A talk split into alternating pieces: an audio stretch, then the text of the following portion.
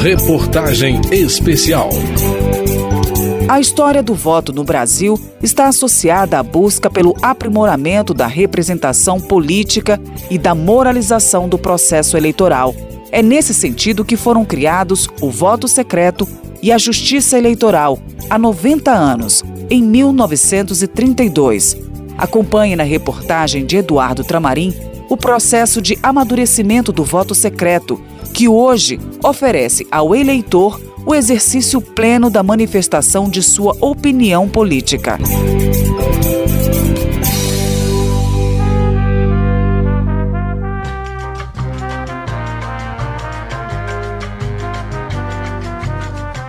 O cientista político Paulo Kramer afirma que à medida em que a sociedade e a política vão ficando mais polarizadas, o voto faz cada vez menos questão de se ocultar no sentido de que as pessoas declaram mais seu voto publicamente. Mas o voto secreto é a garantia de que apenas o votante saberá qual foi a candidatura que escolheu naquele processo eleitoral. É uma forma de evitar pressão sobre os eleitores e também evitar a coação, garantindo que o voto expresse realmente a vontade do eleitor. Conhecer sua evolução histórica é importante para lhe conferir sua importância. Leis eleitorais sempre existiram no Brasil independente. O voto no início era aberto e oral, como forma de os poderosos controlarem o processo de escolha eleitoral. Esse controle dos pleitos era expresso também no voto censitário, que dependia do nível de renda do eleitor e das eleições indiretas.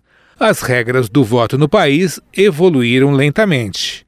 A forma como foram estabelecidas permitia a ocorrência de diversas fraudes, como explica o cientista social da Universidade Federal de São Paulo, Rogério Schlegel. Votavam analfabetos, votava morto. Quem ali estava era o juiz comum da cidade, era o delegado, formavam-se juntas eleitorais de ocasião. E isso dava margem a todo tipo de fraude no alistamento. Então já se criava um eleitor, entre aspas, falsificado.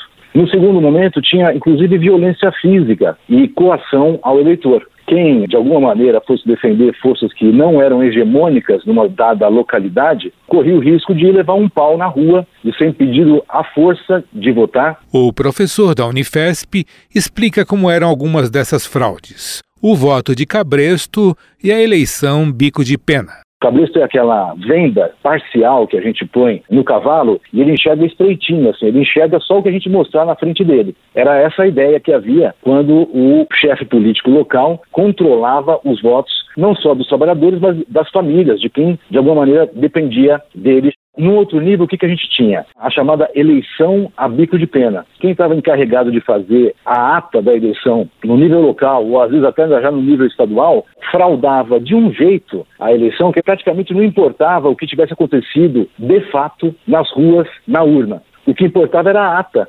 Eu sento lá e escrevo o que eu quiser da eleição e passo adiante, como se aquilo fosse a verdade. Rogério Schlegel diz que a fraude eleitoral alcançava até mesmo a alta estrutura política subindo um nível na cadeia. Quando chegavam as atas ao Rio de Janeiro, que era onde o Congresso estava instalado, e aí iam ser, enfim, empossados os representantes estaduais, ainda existia uma comissão de verificação. A comissão de verificação devia apurar se aquelas atas e se aqueles eleitos de fato correspondiam ao que a legislação esperava deles. Mas o que, que acontecia? Esse julgamento era totalmente enviesado e político. Então, se eu chego lá como uma força de oposição ao poder dominante, eu tinha uma grande chance de ter a minha eleição não reconhecida. Era chamada degola. Na Revolução de 30, os vencedores tomaram o poder da oligarquia da velha república e com um discurso de moralização eleitoral e de refletir a verdade do voto,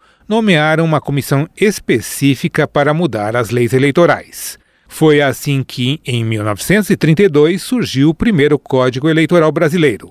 Sua importância é destacada pelo professor da Unifesp. O Código Eleitoral de 1932, ele refunda o sistema eleitoral justamente porque ele foi pensado para retomar em outras bases mais honestas o sistema eleitoral brasileiro. O que existia na Primeira República, todos concordavam que era baseado na fraude. A gente precisa pensar que o que havia antes e o que passou a haver depois do Código de 32 mudou da água para o vinho. A gente saiu de um sistema oligárquico, em que uns poucos mandavam, para um sistema democrático em que todos os cidadãos tinham chance de se expressar livremente e escolher os seus governantes, como eu diria que nós temos hoje no Brasil. Mas o próprio Rogério Schlegel reconhece que essas mudanças eleitorais de 32 não garantiram o pleno sigilo do voto e a autonomia do eleitor naquele momento. Entrou para a historiografia brasileira a ideia de que o voto secreto foi criado pelo Código Eleitoral de 1932.